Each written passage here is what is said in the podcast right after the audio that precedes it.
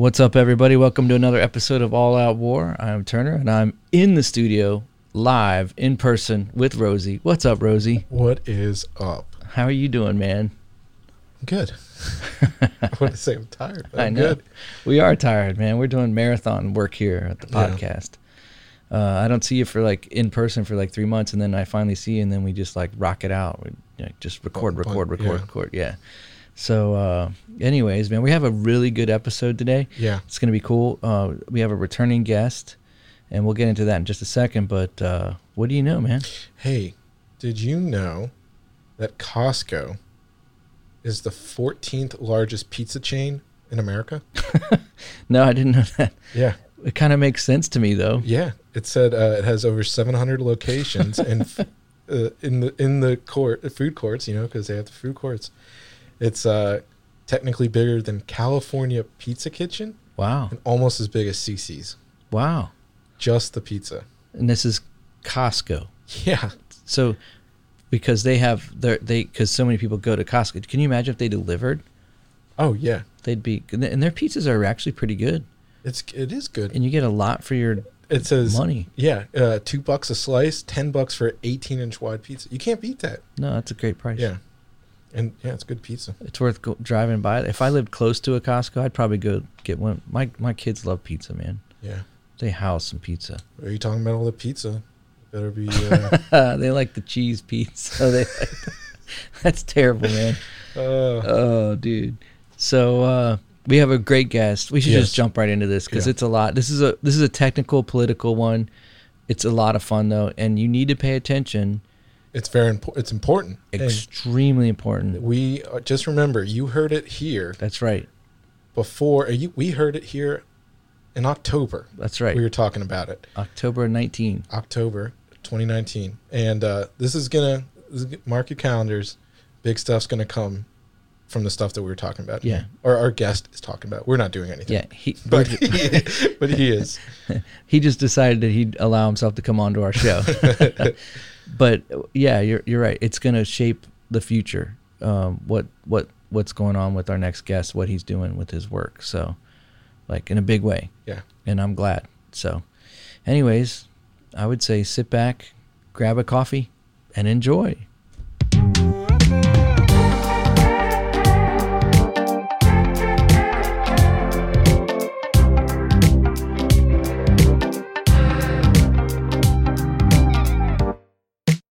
You're listening to the All Out War podcast.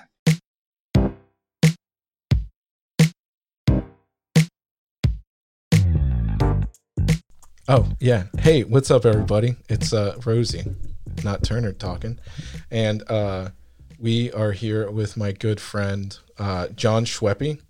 Uh, he was on. Uh, I had to pull this up because I don't remember stuff. Episode fifty-seven on October sixth. So quite a while since he's been here.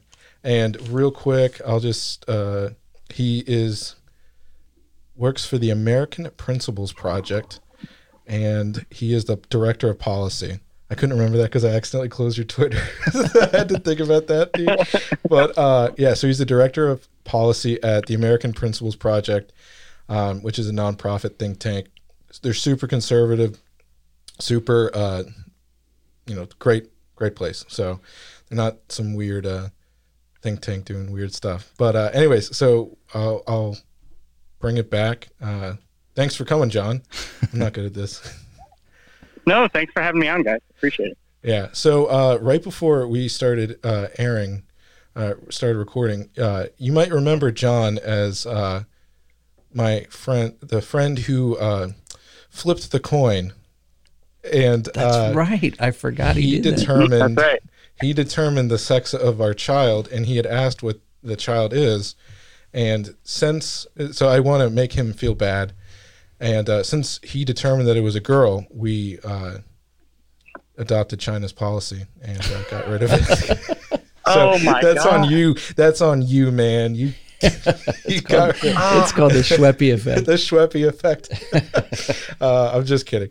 Uh, it's still alive somewhere, I'm sure. But uh, Oh, anyways, okay. Put it in a Dropbox. Yeah. But okay, so uh, uh, to start it off, we didn't. We started talking about this stuff last uh, year when you were on, but my recollection was we didn't really get to get into it on the podcast because of it, this stuff that just it just hadn't happened yet, or it wasn't time to talk about it.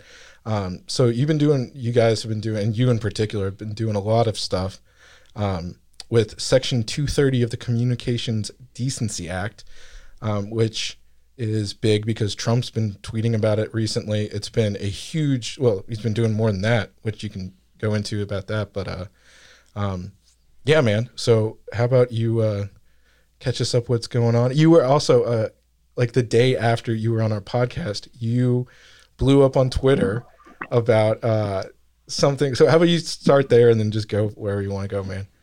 Yeah. No, so that that was a fun story because uh, you know we were following this uh, uh, debacle with the NBA and China and how um, you know there are these Hong Kong protesters. Remember that? That was so long ago. Hmm. Um, Yeah. Hong Kong protesters in China, and you know they were they were protesting for freedom and democracy, and the NBA was being really weak about it and just kind of kowtowing to China. None of our players or coaches felt comfortable criticizing China in any way.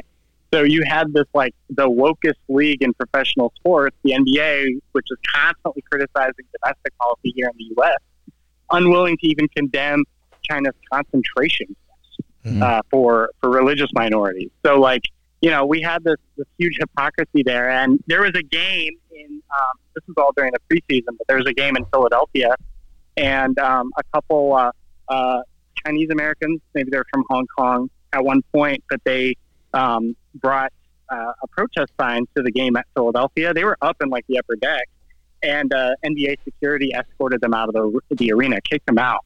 So there was a nice little news blurb about it, and um, you know, me and a couple of my friends were talking about it, and we were like, "Well, wow, we should go do the same thing here in Washington." And so we went and checked the schedule, and lo and behold, the very next night they were there's the same Chinese team playing in Washington D.C.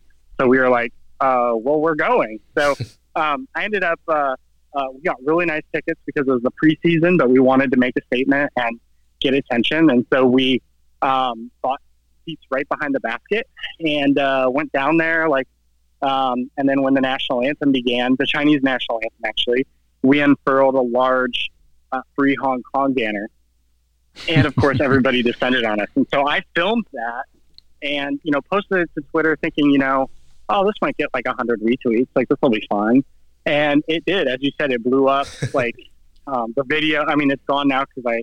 I'm an idiot and I delete all my tweets, but had like two million views and like was just in every news publication across the country. It was just the wildest thing. So it was a lot of fun, and and I, I was happy because we got to expose the NBA for their hypocrisy.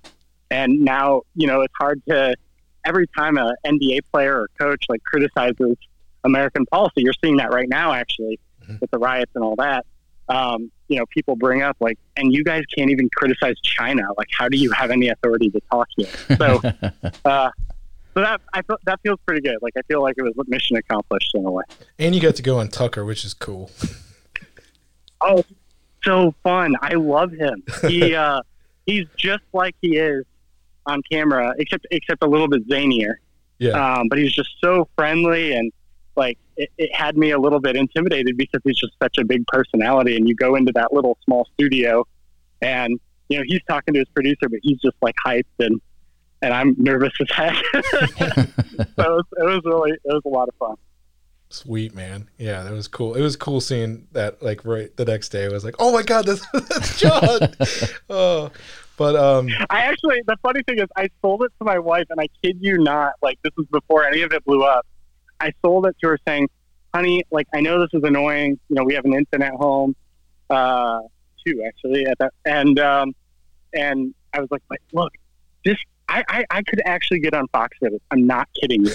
and she's like, okay, okay. And so, like, it happens, and she's like, you know, she was like annoyed because I was getting calls, and like I didn't get home till like one or two. Like I went to the office to handle a lot of it, and uh, and so she's just like, oh, okay. And then the next morning, she's like, wait, like I'm seeing posts about this on my friend's Facebook. I'm like, yeah, no, it really did blow up. It was cool.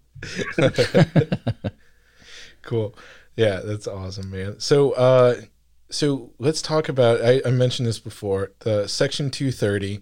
Um, this is something that you guys have been working on for a while. So, can you? And it's been there's an executive order, like in this realm. Uh, just can you go into all that? Just uh, uh, just talk about Section 230, please. So, so real quick. I mean, you know, this sounds like the most boring issue in the world, but the basics is, you know, we all know big tech platforms are censoring um, conservative opinions and conservative uh, authors at this point. Um, it's been happening for a long, at least since the 2016 election. Um, and so, you know, a couple years ago, there was this grassroots effort among conservatives, basically saying, like, you know, we need to handle this. Like, what can we do to kind of like push back on them? And uh, people started um, talking about Section 230. So, Section 230 is a, um, it was passed as part of an anti-porn bill in the 90s. Um, and the anti-porn bill largely got overturned by the Supreme Court, but they left this little provision.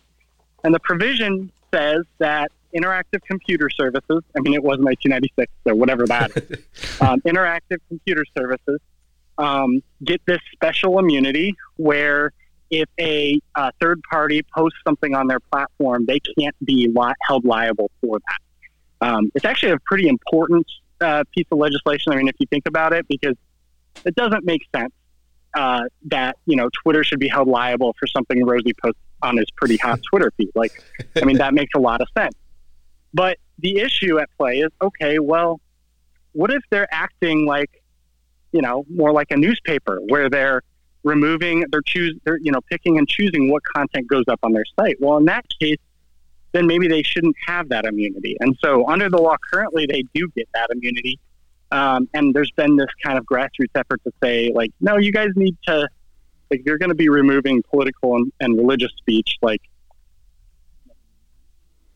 um, Senator Hawley uh, actually kind of got the ball rolling with this last year. He introduced a bill um, that was panned by all the conservative organizations and all that, except for mine. There's a couple others, but um, but basically it was making it conditional, uh, saying like, look, these these market dominant tech platforms, like if they're going to get this special immunity, like they need to jump through a lot of hoops. And his involved like the Federal Trade Commission, um, and you know, so the criticism of it was, oh, this is big government. Uh, libertarians said that this would curb speech online. And, you know, this kind of start got the ball rolling where people were talking about it. So me, um, you know, at that point, uh, I, I, did write um, a piece in First Things defending Hawley's bill. I thought it was really good mm-hmm. in principle. Um, and I just started researching this issue and getting into it more and more. And then I started working with a, a friend of mine, Craig Parshall, who is um, a civil liberties attorney. He's argued cases before the Supreme Court. Really smart guy. Uh, and and Craig's been working on these issues for a long time, and we got together and we're like, well, let's write something. Like let's let's let's concoct the perfect um, legislation. So we've you know come up with basically a model proposal. Um, in a lot of ways, it's similar to Hawley's bill. I mean, the the idea of making it conditional is the basic um, element of our bill, but um, we're now shopping it and we have a um, pamphlet coming out next week. And you know, at this point, like this is just kind of our baby and uh, and I'm hoping that it can kind of um, grow into something. So that was our plan. Like it was like oh, everything's Congress, everything's Congress. You know, we knew the White House had been working on an EO on big tech, but you know, it seemed like there wasn't much they could actually do because this is, you know, legislation, and the legislation is unconditional. I mean, it just provides immunity to everyone. Um, it seemed pretty hard to wiggle your way out of that with an EO, but credit to the Trump administration. they figured out a way, um, and they have a pretty um, interesting interpretation of it, and uh, we're able to use that to um, prohibit funds uh, going to the platforms that are censoring uh, from federal agencies. So it's kind of like a limited application. Um, but this also gets the ball rolling, right? So Trump mm-hmm. signing this like it's a big deal. He's out there tweeting about 230, and uh, and you know now we're talking about it in Congress again, and you know there's real pressure now from the White House to actually get something done. So it's not just you know Josh Hawley there with his one bill. Um, So I'm really excited. I mean, I, I think we're um, we're at a spate, a spot where uh, you know it's going to be hard to actually pass anything, but we're certainly seeing momentum on the issue, and that that's been really fun because I felt kind of alone on this issue as recently as our last podcast. So. Mm-hmm. So talk talk. A, can you talk a little bit about how it would work? Because Yeah. So basically, our model for it is um, it would only apply to market dominant platforms, and there's case law that kind of like goes into like what market dominant would be. But we would also, um, I'm going to try not to get too wonky on this. We would also employ a federal agency to kind of like certify what is market dominant and what isn't. Um, and that wouldn't be the end all be all, but it would help. But basically, to, to, to cut it down, we would uh, create a private right of action, basically allowing people to sue the platforms if their speech would have been protected under the First Amendment, Mm. uh, but was removed from their platforms. Mm. So basically, like for the platforms to get this immunity, they have to act like the public square. They have to act like a public sidewalk. That's not to say they can't remove obscenity or pornography or death threats or things like that. They absolutely can.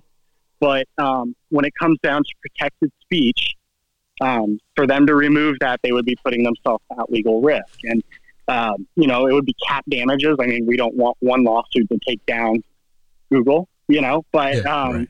but it, but it, but it does create a situation where, you know, there's kind of a death by a thousand cuts effect. And, um, you know, it would be a strong incentive for them to modify their behavior because they want that immunity so badly.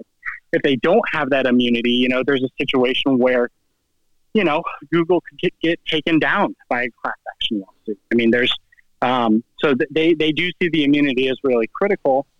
And uh, we just want to make them earn it. I mean, that's basically what it comes down to. We think that, you know, these are market dominant companies. They've really become the true digital public square where all Americans go to discuss ideas, to engage in politics. So they have a responsibility. And I think if we're going to give them a special, you know, benefit, a special immunity, they should just, you know, they need they need to to earn it. As I said. Yeah. So I had a, I, I just thought of two questions. So this would be uh, interesting, and you might you might not have an idea. Like right now, um, so basically, like, okay, I'm just gonna say this: Are we ba- we're basically talking about Twitter and Facebook, at least as far as the U.S. is concerned, right? As far as like the being the digital platform, or you know, like the market. Uh, what's the, the weird thing, the weird market dominant. The weird thing Yeah. about it is, like the way it would be applied. So different platforms, you know, there's not just like one market dominant test Right. because then Twitter wouldn't really apply, right? Like Mhm. Google's obviously the largest company, Facebook second, um, and then you can include Amazon because Amazon enjoys 230 immunity too. So, Huh. um, you know, there's obviously very large. Yeah, everybody has it in different aspects. It's Whoa, really whoa. interesting. hold on a second. You said Amazon has, is in this. That's right. is So that be- anybody, anybody, sorry, um, anybody who has user generated content on their platform in any way enjoys 230 immunity. okay? So is that like because Amazon in the reviews or you know something like that where they're yeah, I'm thinking of just where someone can go in and put in their review. They could possibly so this is like why Amazon would get it. Someone could possibly put a death threat in there or upload Pornography. child pornography or something like Mm-hmm. that and Amazon can't be liable for uh, trafficking child pornography if someone posts it in a place where they allow people to upload a picture even if it's in the, a review, right? They, they, they wouldn't be liable civilly. So Alright. Th- criminally, there are, Oh, uh, oh, sorry. Go what ahead. about Finish their that. what about their web hosting th- services though? Like say for instance, because I know Amazon's a pretty big uh, AWS, yeah. yeah. So if they deplatform somebody, they make the decision to to just pull the plug on someone's website. It it would it affect that as well? That's a good question. So I think that would be an antitrust concern.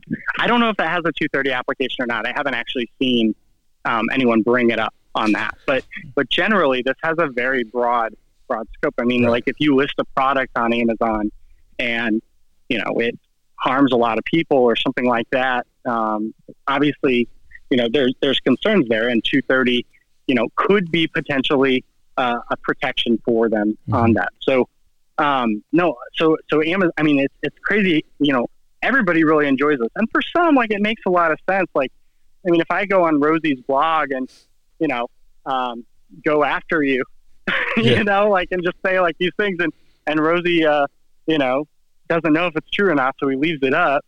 You know, like I don't know if Rosie should really be liable in that situation. I mean, maybe, but 230 protects him. And, um, you know, but, but for these large companies that have the market dominance that really can like shut out opinion and, and for me, it's kind of a, um, you know, a pragmatic thing. I mean, they can actually shut us out of the political discourse, right? Mm-hmm. So like that is where my interest kind of lies. And, um, you know, I think that we have a state interest in preventing that from happening. Yeah, I, I, hate to keep jumping back to this, but I just thought of this as well. So does this, um, and this is just my own curiosity. So if Amazon, because th- actually this was just in the news recently, um, Alex Berenson, the guy that he originally started off as an author, I think he was with the New York Times, and he wrote about, um, he was like anti-weed. He was that was his whole thing about going after the dangers of weed, and he wrote a book called I can't remember what it's called, like tell your talk about your kids or something. And he'd been going off lately with the COVID stuff. Just he blew yep. up. Like I, I followed him maybe at the end of last year for the weed stuff, and he had like eight thousand followers. Now he's got like a hundred something, and he just wrote a book and published it on Amazon, and they took it down. They didn't let him yeah. self publish. And I think Elon Musk got involved or something. It was weird. wow. He did. Yeah. No, you're right. You're right. So Elon the, like basically like called it out and said this is really messed up, and they reversed. Right. So um, does 230 apply to something like that? Can can they, as a publisher, deny someone publishing a book, or or does that count as the public square because it's someone's written work that they're submitting? Do you get what I'm asking? Absolutely get. So let me get into this. This is kind of tricky, and um, you know, it, it, just might sound a little. Uh, convoluted, but it makes sense. so here's the deal: like the the problem we have is that all these companies are private companies, mm-hmm. and so they do have a right of association. Okay, so if just in a vacuum, if Amazon doesn't like Alex Berenson's book that they think it's misinformation, whatever, in a vacuum, of course they have the right to not sell it or do anything like that. Um, court. So a lot of people have really tried to make the argument without 230, like just taking 230 out of it, that these companies, because they're so large, are effectively um, what what has been called in Supreme Court stuff company towns, meaning that mm. they are essentially they're they're public, like like that. Once a private company becomes so big and dominant that um, by by their nature they're public, and so then civil rights should apply. Mm-hmm. Um, and unfortunately, for the folks making that argument, I've actually made that argument too. Um, the, the courts have gone against that. I mean, they, they, they pretty consistently, most recently in the PragerU case with uh, um, against Google, like they've pretty consistently shut that down. Now, I think that's bad jurisprudence because I do think that um, the, the company town argument makes a lot of sense, but that's just not where we are. So we had to get kind of creative um, to kind of like w- develop something that was constitutional and work within the framework um, that we have. And so basically, uh, because we don't have this like automatic, sometimes private actors are public mm-hmm. um, standard, what we did was kind of mirrored it. So in our legislation, like it basically says like um, for them to receive this immunity, they have to act as if they are hmm. um, right. the public square. And um, and it, so it, it, it's going to get a lot of hate when it comes out for that reason, uh, because people are going to say, "Well, wait a second, this is just." But but we have that ability because this is a special immunity granted by the federal government. It's like a subsidy, right? And it's you know perfectly constitutional to attach strings, and the strings we're attaching are saying, you know, you guys have to act more like a public square um, with regard to speech and all that. So with Berenson's book, you know, in a scenario where, um, you know, our um, our legislation was the law of the land, um, he would they would be incentivized strongly to cooperate um, and and just publish his book. And the reason for that is that um, number one, Berenson could have a 230 case against them, and he might win it, and then he would get a set amount of damages. Or two, it could put their entire immunity at risk, and they're not going to want to risk that. So these platforms, in almost every circumstance, would err on the side of uh, of, of free speech and free expression. All right. So, uh, so one of the other questions I had thought about was, um, so company like you, you know the old argument, um, and I have to admit that I was kind of under this maybe before everything started hitting up. So like my point, and I, I know I made this, I, I know with a different guest, and I had said something like, um, I don't, I don't know what the answer is, but I, I don't like the idea of getting more government involvement in, you know, the market. So that was, that was basically my, my whole thing. And I know that's probably the most libertarian view I, I have at all, or I did at the time. and so, like and that was the thing is like you know now it's a joke make your own twitter go ahead you know make your own bookstore what they're throwing at Berenson. Um, I think you tweeted that. That was really funny. But um, Thank you. I've ever seen that. And um, but so something like Gab or I'm seeing Parler, and I think like Dave Rubin made like some other one. So something like that that uh, is Bit, pretty BitChute too. yeah, BitChute, something like BitChute, like these ones that are not market dominant. Um, and it's funny because all those places that are alternatives, uh, it probably I want to say like they don't need it because they're they aren't censoring people. Right. Um, but like would They're they literally leveraging the castaways. right? So would they get that? im- Like, do they, would they rise to the market dominance? Uh, or no. okay, so so would 230 apply to Gab right now, or does it not? I, I guess. It would. It does, Okay. and it would. It would stay basically the same. So there is a scenario where um, you could make a convoluted case that they were market dominant in some niche way. Right. Um, that's like, for example, if you tried to sue Twitter right now under our if our legislation was law, you'd basically have to argue that Twitter is niche when it comes to is market dominant when it comes to news and narrative setting and stuff like Mhm. that. Which I think you could you could do. I mean, market cap wise, it's not dominant Right. um, compared to the other ones. But uh, no, the one the one side effect, and and I have to acknowledge this, is that um, you know if if the major players were forced in a way, or at least strongly incentivized to act more like public squares, the need for the other smaller competitors would evaporate.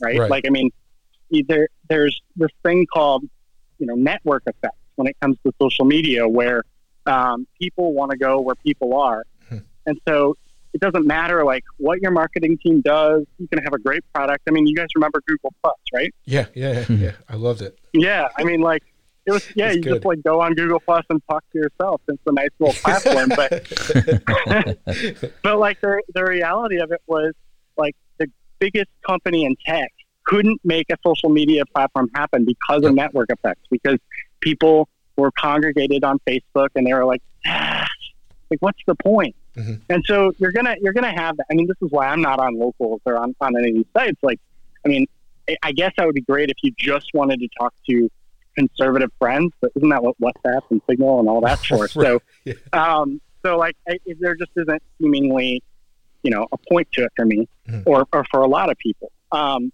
so, so that is that is an effect. I mean, like, you could you could make the argument. Will it hurt small business in terms of them losing their immunity? No. Could it eliminate a need that these um, alternatives are filling currently? Yeah, it probably could, but I think America would actually be like I, I, I guess for me, I'd trade uh, an internet where free speech and free expression is a thing for that. So Yeah, I agree. sorry, Dave Rubin. uh, and I, I can't remember the other question. Oh, so this is uh, I just want to dispel or one of the other things I just talked about about uh, my bringing more government into it. Uh, so my idea was um, like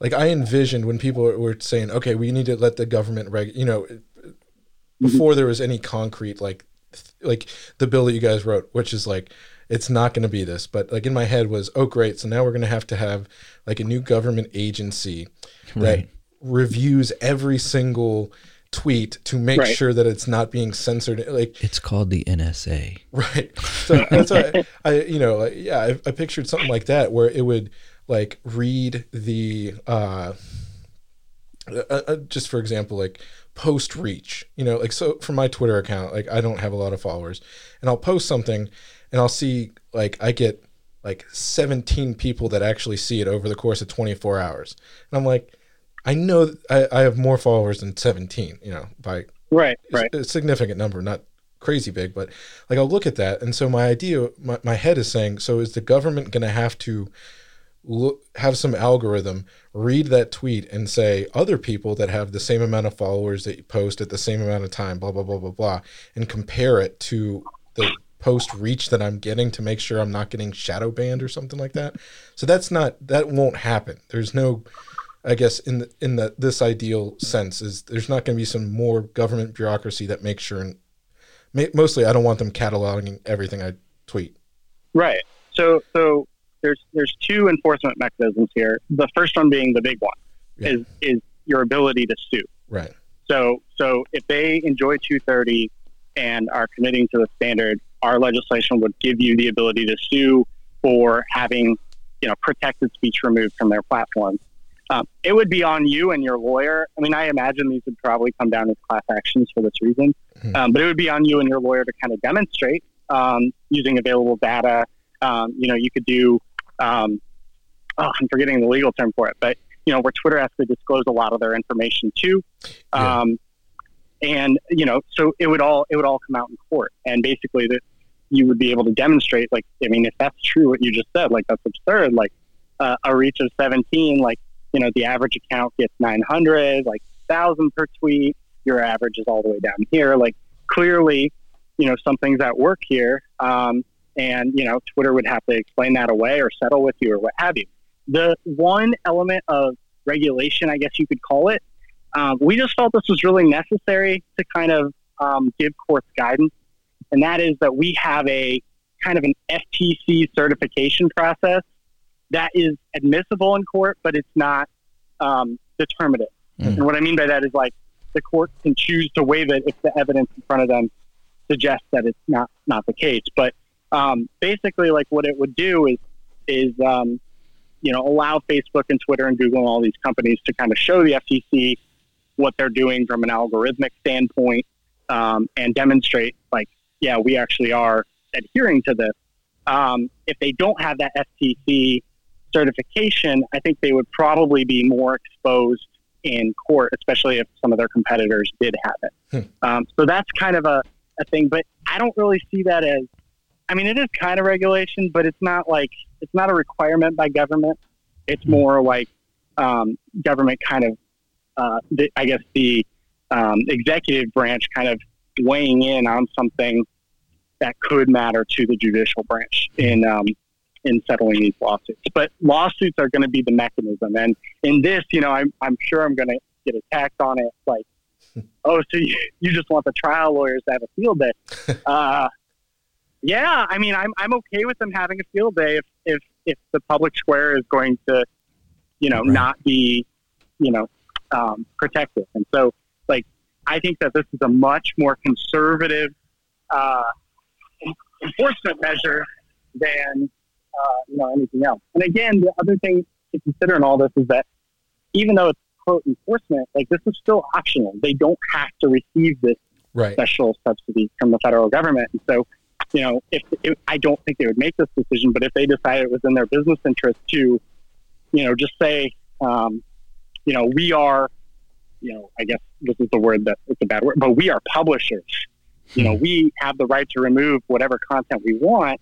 Well, then they, they would face some potential liability by not having 230 immunity, but maybe they decide that that's the better route for them to go. Hmm. Um, so, so that's a possibility as well. So how how are the um what's the the response you're getting from these companies? Are you are they warm to this or are they Are they sending their, hit, Oh, their no. Yeah, hitmen like- out and- to and- follow you around? No, like, are we gonna have to worry about you know getting taken out by the Google? uh, no. I, I think they're kind of praying it'll go away, um, and that there isn't the support. I mean, they do have a pretty strong um, amount of Republicans uh, in Washington who are opposed to reforming us in any way. Hmm.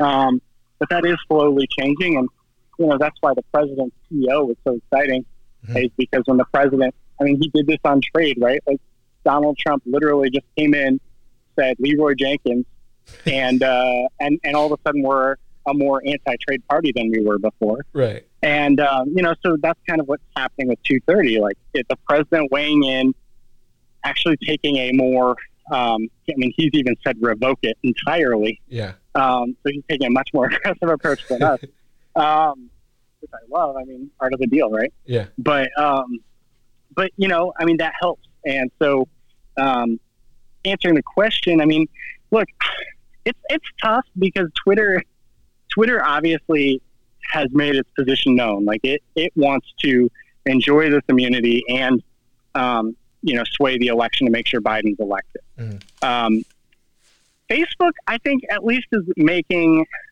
a good faith effort to try to be more pro free expression. I think you know you can you can make an argument like is Zuckerberg doing this out of self interest or like what's at play here, but I don't know. I kind of believe him that he, he sees free expression as a good thing. Um, Well, there's uh, still plenty of issues with it, but All, um, all the boomers are on Facebook, so he's got to.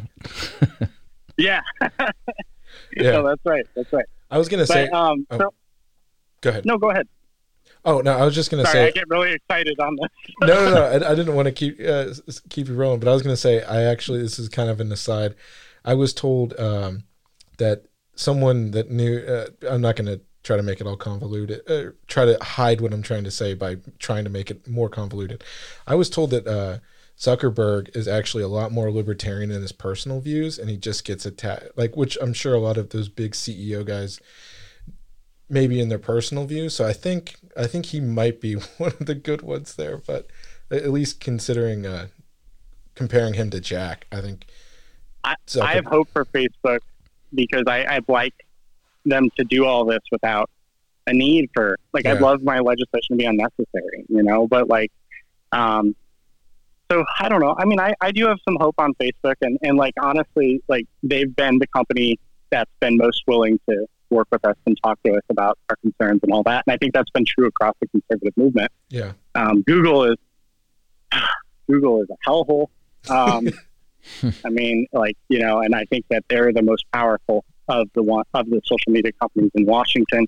Um, and Google's the one that actually scares me the most because um, they have ninety some odd percent of search, Mhm. and so they really do have the ability to just destroy ideas if they want to. right. Um, Yeah, I was gonna say like the perfect example of like I, I remember I was saying this during the election where they're talking about the Russia, like oh Russia buying uh, you know spending uh, 1.3 million dollars or however little it was on ads Right. or something like that, and it's like it's one of those things where it's like okay yeah. Like I use Facebook, uh, mostly mo- more Twitter now, to actually get legitimate news, right? Or I, that's a good Right. source of news that's curated the stuff that I like because of the base pe- people I follow. Same thing with Facebook. Mhm. But it's one of those things where it's like, if I'm voting only on what I see in my Facebook feed, that's on me. You know, if I got duped because I saw an ad and I didn't know it was an ad, you know, so it's one of those things where it's like, come on, you don't give them that much um, power. But Google, they are the ones that can just completely make sure that the news of just Oh. doesn't show up. Yeah, Like I, manipulate like crazy. yeah, and I was gonna say, uh, you know, right? I, well, well, like last week when I Google searched Jack Buckby's books, yeah, it it didn't even his newest book didn't even come up. Right, and I, I was gonna say like just as an example because uh, this is like what's going on. Maybe we can transition a little bit out of this thing if you don't mind. I saw I, just posted it was this huge boomer meme. It's so boomer, but it was really good. It said while your TV was filled with riots and looting, uh, it's on the second, the third, and the fourth. Hillary Clinton went to court and lost her case. Rod Rosenstein testified in front of the Senate, and 30 Obama officials were subpoenaed in the Obamagate.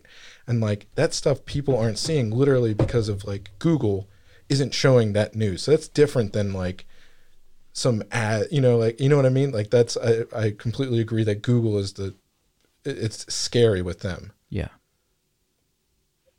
Yeah. I mean, I think that that's that's the danger, and like, you know, that's kind of what informs a lot of conservative discontent.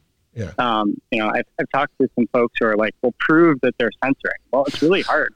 Yeah. I mean, it, I mean, it is like you can point to a couple isolated cases um, where they reversed their decision because it was a high-profile person being censored.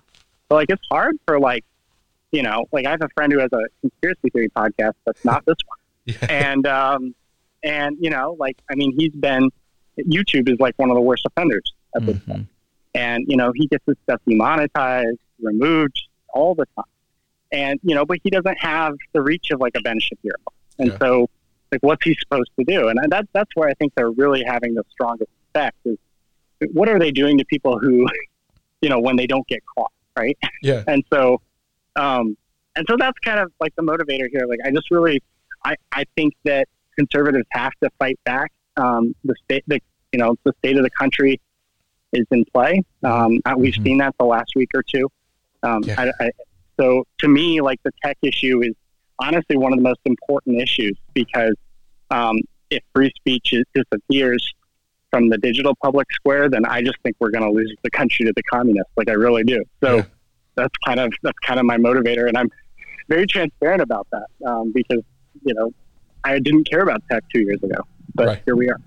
Yeah, and I was gonna say that totally has. We've been pretty open about that for the last two years on our podcast. We've Yeah. had that weird stuff happen, but all right. So the other thing I wanted to talk about, uh, porn. What kind of no? Just Rosie wants to talk I about want to porn. talk to you about porn, man. Uh, What's but- your favorite? what do you think about this actress? No, but um, that was one of the other things that we had talked about before, and you, it kind of, it, uh, maybe this will be a good segue. You had talked about that this this the whole Section 230 was originally a part of an anti-porn legislation, so this does kind of tie in with that. But um, I know that that's another thing. I mean, obviously, us as I think all conservative Christians were were very anti-porn, and you like you got attacked for that too. Since we talked, I remember that you wrote that article that got slammed by Ben Shapiro and stuff. He name What? dropped you, but can you talk about that, man? Um, so, so the porn issue is interesting because, um, you know, just all the things we've talked about. We've been talking about free speech and free expression. So, the question of porn obviously comes up. Like, so do you want Facebook to have to have porn all over their platform? I mean, that's kind of what I'm saying, right? Well, so there's two things to that. Um, number one is that we we wrote this into the legislation, so don't worry. Um, the the court, the Supreme Court um, in uh, 96 when they overturned much of this um, kind of set bad jurisprudence, um, but kind of set the stage for what you hear now from a lot of libertarians, which is that pornography is speech.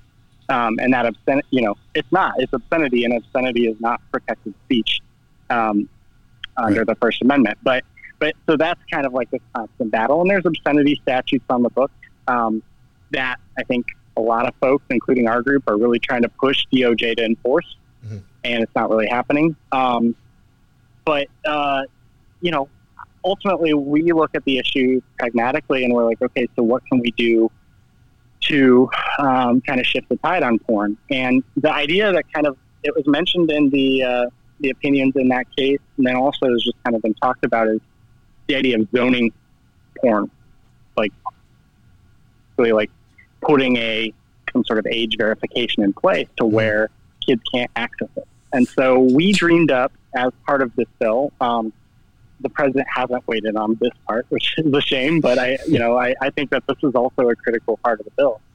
Um, but we dreamed up this idea of okay, what if we condition 230 immunity on uh, on age verification? So a lot of these porn sites are also engaged in user generated content. Right. Um, and, you know, there's a lot of liability there because if you, you know, upload a, uh, I'm just going to be graphic for a second, but if you upload, you know, your girlfriend doing something and, uh, and she doesn't even know about it, well, right now she can, you know, ever take it down. Um, but she doesn't have any legal rights because um, Section 230. So we would like to do is um, impose these conditions. It would be on, um, you know, obviously the child pornography aspect, the criminal aspect is mostly there, but it would be on on uh, this type of stuff and basically give people their day in court.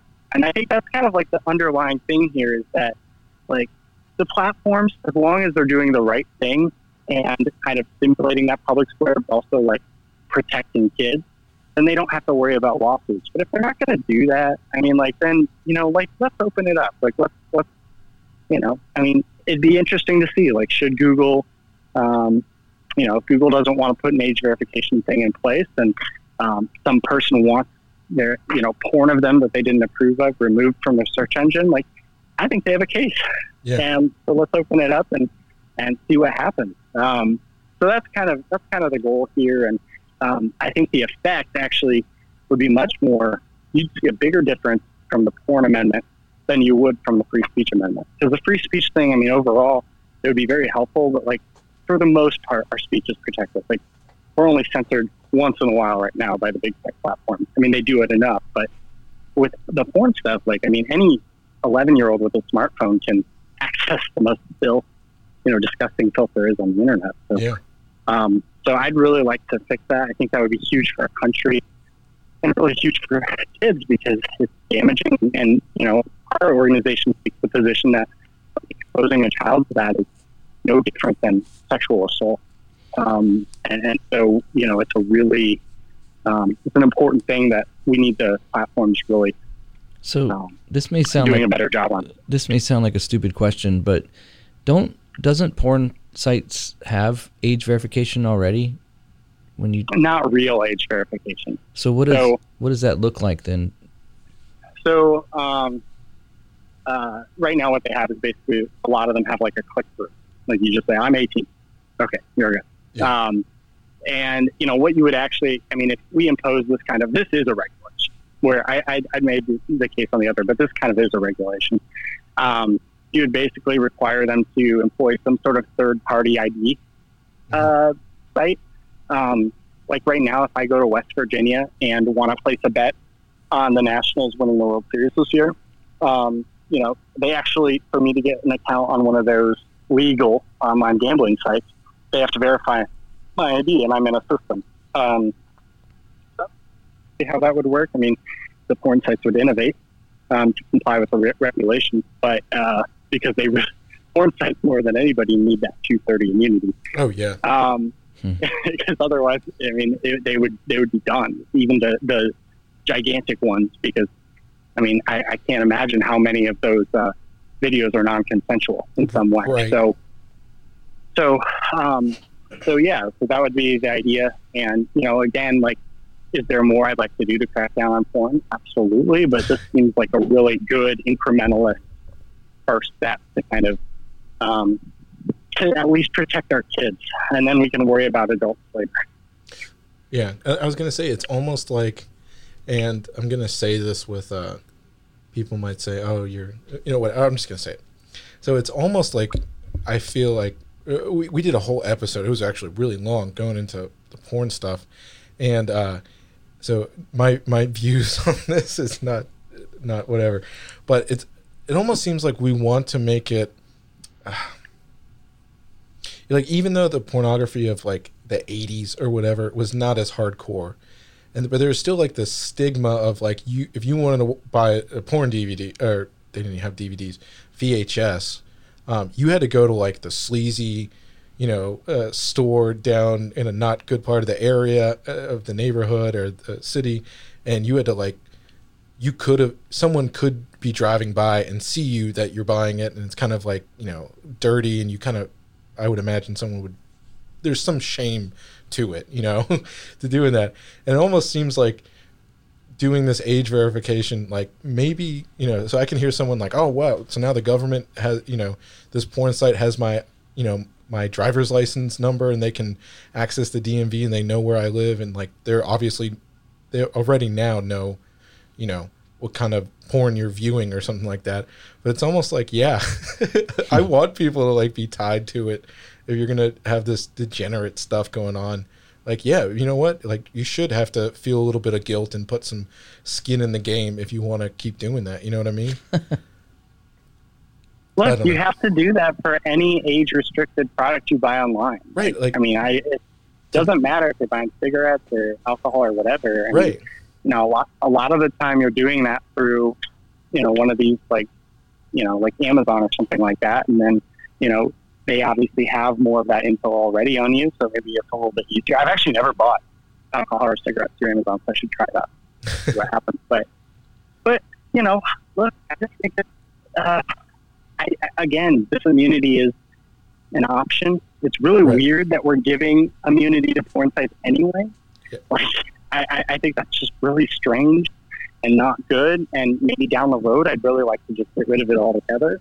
But like, we do, and unfortunately, I think our country would be opposed to like a blanket porn ban or a blanket, um, Yeah. you know, attempt to take out the porn industry. I, Yeah. I know it sucks, but It's I think it's probably happen. true.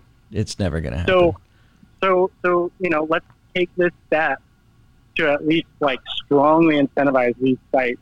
We're still going to have sites that aren't in compliance, um, but you know, it would strongly incentivize a lot of these sites to kind of put it behind a wall. And I think the platforms, especially where you can get access to porn, so Twitter and Google being probably the worst offenders. Yeah. I think they would have a very strong incentive to to do this correctly. And and you know, if that can protect you know, I hate saying if, if it can protect one life. but like I really think it could probably protect, you know, at least fifty percent, maybe more of the kids who are, you know, subjected to this stuff now, maybe maybe even more than that. And so, Yeah. you know, I think it's something that's a reasonable thing for government to do, especially when it doesn't come in the form of an onerous regulation. It's more just, you know, a, a condition to receive a subsidy. Yeah, yeah, and I think like overall, I mean, I think the the important takeaway for all of this stuff is, uh, which I, I really enjoy, and I mean, is uh, the way you guys are coming at it with this stuff is this is something that like is tangible that can serve like can you can still say I, I like small government and leave me alone and you know all that kind of stuff and like still hold accountable all these people for do, Yeah. like doing this stuff that is actually harmful and Yeah. you know all this stuff so i think it's a really cool balance and you know it's important man it's it's good stuff yeah, so I, I I, don't mean, think. we're Yeah, I don't Oh, think. go ahead. I don't think anybody's just like when you back to to um, when you were talking about like the censoring or, or you know the removing speech out of you know the public platform. I don't think anybody's denying that that's happening. Like, I mean, didn't didn't uh, President Trump get like banned you on got Twitter fact checked yeah or something happened um, on Twitter? I Or- mean, it's obvious there's bias, so they're not willing to set that aside for free speech. So they they're gonna have to be they're gonna have to, you know, if they're gonna be a public forum, then they're gonna have to be held in some way accountable. You know what I mean? Like so. Yeah, and, and I think that you know they might object to the public forum thing, but at least now they do because they're worried about 230. But you know, even a few years ago, it was branding itself yeah uh, about themselves in TED talks uh, as a you know modern digital town square. Like that's of Right. Oh, and um, yeah, they all know it. I mean, like, the, the you know, I get the most pushback, and I think it's legitimate on some level. Is well, what if this regulation that you're proposing or this amendment um, makes the internet worse than it is now? Like, what if you're, you know, one of one of the counterpoints that is often brought up is um, if you impose any sort of thing here, um, then every single post will have to go through. It's like what you said, Rosie. Like Yeah. every single post will have to go through some sort of absurd approval process and all that. But I think that, I mean, there there could be issues with like the porn regulation on that, right? Like, um, you know, I think the classic example that people would get pretty mad about is like a breastfeeding mom. Like, well, what if Facebook errs on removing a breastfeeding mom picture and all that? And look, I think that that's where there's always going to be gray areas with these regulations, and we're just opening it up to the court, just like every other industry out there right now. Yeah. Like sometimes you have a gray area like potential to sue a corporation, and the judge might just throw it out. And then if you get a judge that hates corporate, they might give you a shot at it. So you know we can't write a perfect piece of legislation. There's obviously going to be issues, but um, you know I, I, I like our idea. I think it um, comes the closest to aspiring to the values that we should hold dear as Americans. I know free speech and free expression aren't all the rage anymore. Uh, we, we're really interested in just censoring every opinion we don't like, it seems like these days. But they should be. I mean, they're in our Constitution. Um, they're all over, you know, the federal papers, and mm-hmm. and uh, you know, so I, I think it's um, it's something that's really important, and I'm hoping that we um, are successful. Yeah, mm. I hope so too. Yeah, but uh, so maybe uh, I know we talked about this last time, and obviously, I, I was just thinking of this too because I remember you're the uh, you made the case that uh, well, obviously it was October when we talked on here. The primary. Uh, so do you? I don't. I just feel like you have a really good insight. So do you think? Ju- I don't know. What do you think about the election, man? Like, are you? do you think that these riots are? Because I've just been seeing all this stuff, and I just want to hear someone else's thoughts of his lack of action, Trump's lack of like law and order. You're right there, um, man. Or do you think oh, he's yeah, going to win? Sorry. I'm, uh, I do think he's going to win. Um, I do agree that right now is a dark point, and it feels rough. Um, you know, I mean, if you look at polling In June, um, obviously, you know, Biden very states. Uh, so I, I, get the concern. Um, it's certainly something like we've talked about a lot internally because we, you know, we have a super PAC. Like we engage in some of these elections and we're looking at where to go. Um, but I'll tell you, you know, where, where, where my gut is, I really believe in the American people. And I think that once they realize who Joe Biden is and how he's going to be a pushover for these commies, um, and you know, there's there's no standing up. I, I think the riots are kind of exposing that the Democratic Party won't stand up to this violent, aggressive element um, on their side. I mean, they're they're defending it, and so I think once voters kind of like are able to kind of connect the dots on that, and the Trump campaign will have to do a good job telling that narrative. Um, this won't be as close as people think. Um. I, I just I, I, I'm I'm pretty confident that the president wins more electoral votes than he did. And I know that sounds absolutely wild right now, given conventional wisdom, but um, it just seems to me that uh, you know this isn't a communist country. It's not a country that like hates itself so much, and um, uh, I just don't want to. Maybe part of it is a is a false place optimism, but I'm not I'm not ready to give up yet. So yeah, you know we'll we'll see. Um, you know, obviously the the campaign's gonna have to do a good job. Like they really got to focus on this. But to me, the riot present. Um, and you know, this this isn't to say like the death of George Floyd wasn't wrong. Like I think we all can agree, like police brutality does happen sometimes, and it's really bad. Like yeah. I, you know, and and it, there's there's plenty of examples of it uh, happening, not just black people. I mean, it happens across the board. And yeah, there's racism in this country, and we need to address that and try to get better every day. And all that being said, like America is not a racist country.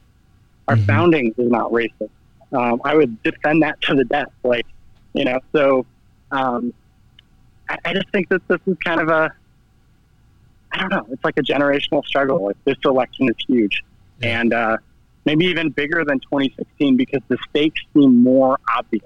Yeah. yeah. It, that this is like a fight for the heart and soul of the country, um, whether we want to continue to be America or whether we want to really start a new experiment altogether. And I think that's kind of what's being vocalized by um, the radical left right now. They just want to restart. Do you um, do you think that? So, what's your thoughts on on? Like I've been hearing people saying that because of the election, this is what they're doing. They're disrupting on purpose. Um, do you think that this is contrived in, in some way, like these riots and you know, because it went like when I look back at it, it went from this this is a situation of police brutality, and now it's like you're white, you should feel guilty. It's like, wait, how did it go from from police brutality to now there's systemic racism in our country that's like it just escalated so quickly. it's it's that never let a crisis go to waste philosophy. Yeah. Like, and that's Mm. that's defining of the left.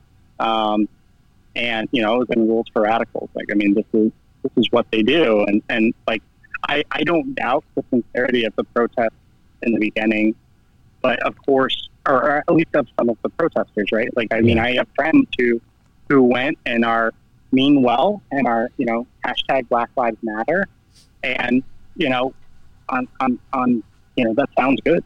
Like I, I get I get why people are just naturally like you know yes Black Lives Matter of course they do, um, and not thinking about like the significance of like what group is behind that and what they're actually agitating for all Right. that. Um, but but yeah, there's I mean what happens with these I mean the Antifa infiltration of this has been really scary. Um, you know the the violent riots that are really, I think, just mostly opportunists who don't really care. Um, maybe nihilists, but they, they don't really care about the, the issue. And then you have the, the folks who care about the issue, are you know, protesting legitimately. Um, I, I, I think it's it's hard not to conflate it because like the protests have kind of enabled some of the violence and some of the, the craziness that's come out of it. But like, I don't know. I just I, I do try to be charitable and recognize that like Hmm. there are people who are um, who are crying out for, for they just feel like totally abandoned by the country, and I think they've been misled in a lot of ways. But but that you know it is true. Yeah. All right. Maybe I got one more question, unless Turner, you have any others, and then we'll let you go. um, who do you think Bi- Biden's picking for his running mate? Mm.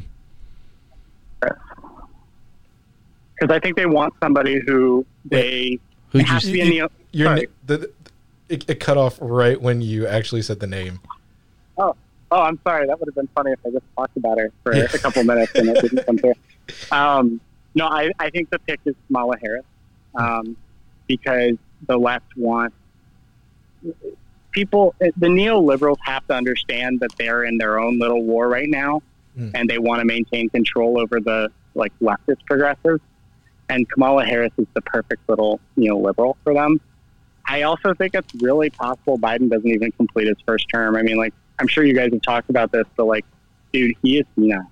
Like, Yeah. I mean, it is like I've seen I, I've seen clips of him 10, 15 years ago, and he's like this incredible politician who's just on top of his game, like like likable, like he's brilliant on a lot of levels. I mean, he's wrong on politics, but and now he's just a shell of his former self. I'm like I have relatives who are going through this, like Mhm. like Yeah. it's it's senility. Like it it is a thing. It's not like mean or or you know um, mean spirited to say that. Um, but but that being said, so I think they have to they have to be thinking like, okay, we got this. We're gonna win. So let's make sure that we have somebody in there that we can control. Somebody who won't get too crazy because they need the corporations. They want to maintain um, a divide between the rich and the poor, and they want this like capitalist system that benefits their, you know, people who donate to the Democratic. I, I'm sorry, I'm really into this like leftist debate because the the the communists really do want to get rid of income inequality. They hate corporations. They're they're being sincere. Yeah. Um, but a lot of these party leaders are like playing to them, but then also like plotting like, well, yeah, but we don't really want Medicare for all Right. you know, and so, so they need somebody who will be a, a huge for that. And I think Kamala Harris, Kamala, is the perfect, perfect person for it. Um, and also because Joe's kind of, or Biden kind of um, boxed himself in. I mean, he's literally said he's going to pick a black female. Right. And so you only have a few choices, and Kamala is probably the most qualified um, at, on their bench. I mean, otherwise you're looking at like Stacey Abrams, who's kind of like Palin-esque. Yeah. Um, and then you're, and then you have to go into like members of or members of state legislatures, and so it doesn't really make sense. But that's that's my money if I could bet, which I probably could, um, which I should think about. Uh, but I, I would go all in on on Kamala. I think she's the pick. Wow. Yeah. Yeah. That's. I would agree. Yeah. Yeah, they're So- still still gonna lose though. yeah. Well, dude. I hope so. I, I think so. Yeah. Well, I guess we'll wrap it up with this, and uh, since it's been a while, um, so dude, thank you so much again Yeah. for coming on, and uh, it was fun. Even though last time was a lot more fun because you were hanging out in here. But yeah, we will. Uh, no, we'll do it next time. Yeah, yeah. We'll do it next time. When all the when we won't get raided, uh, no knock raided for having more than ten people in the house, Right. and uh, they'll shoot Turner's dogs just because that's what they do. That's right. even though they're like four pounds each. Um, but yeah, man, thank you so much. Um, and I was gonna, I'll talk to you soon. But uh, other than that, Turn, you got anything? Yeah. Hey, Jon, thanks for all the work you're doing. Man, we appreciate it. I, I mean, us personally are affected by what you're doing with Yeah. this legislation. So I really appreciate, you know, all your effort and the thought that you're putting into this. And, uh, man, just, you know, the last time you were on the show, like you were on Tucker Carlson the next week. So I don't know where you go. What, what's the next level for you up, man? Where can you go from here? Uh, it's it, and what, what he's implying is you came on the podcast, and then obviously you blew up Right. the next week. That's what I'm because saying. you're on the podcast. So I'm, I'm basically saying you're welcome. Producers, the Tucker producers must be listening to you guys for show prep, right? Like, I mean, that must be. So that's what I assume anyway. Yeah. So I'll just keep uh, keep doing the show, and hopefully we'll uh, we'll get lucky. No, I appreciate it, guys. I, thanks for having me on. all right, dude.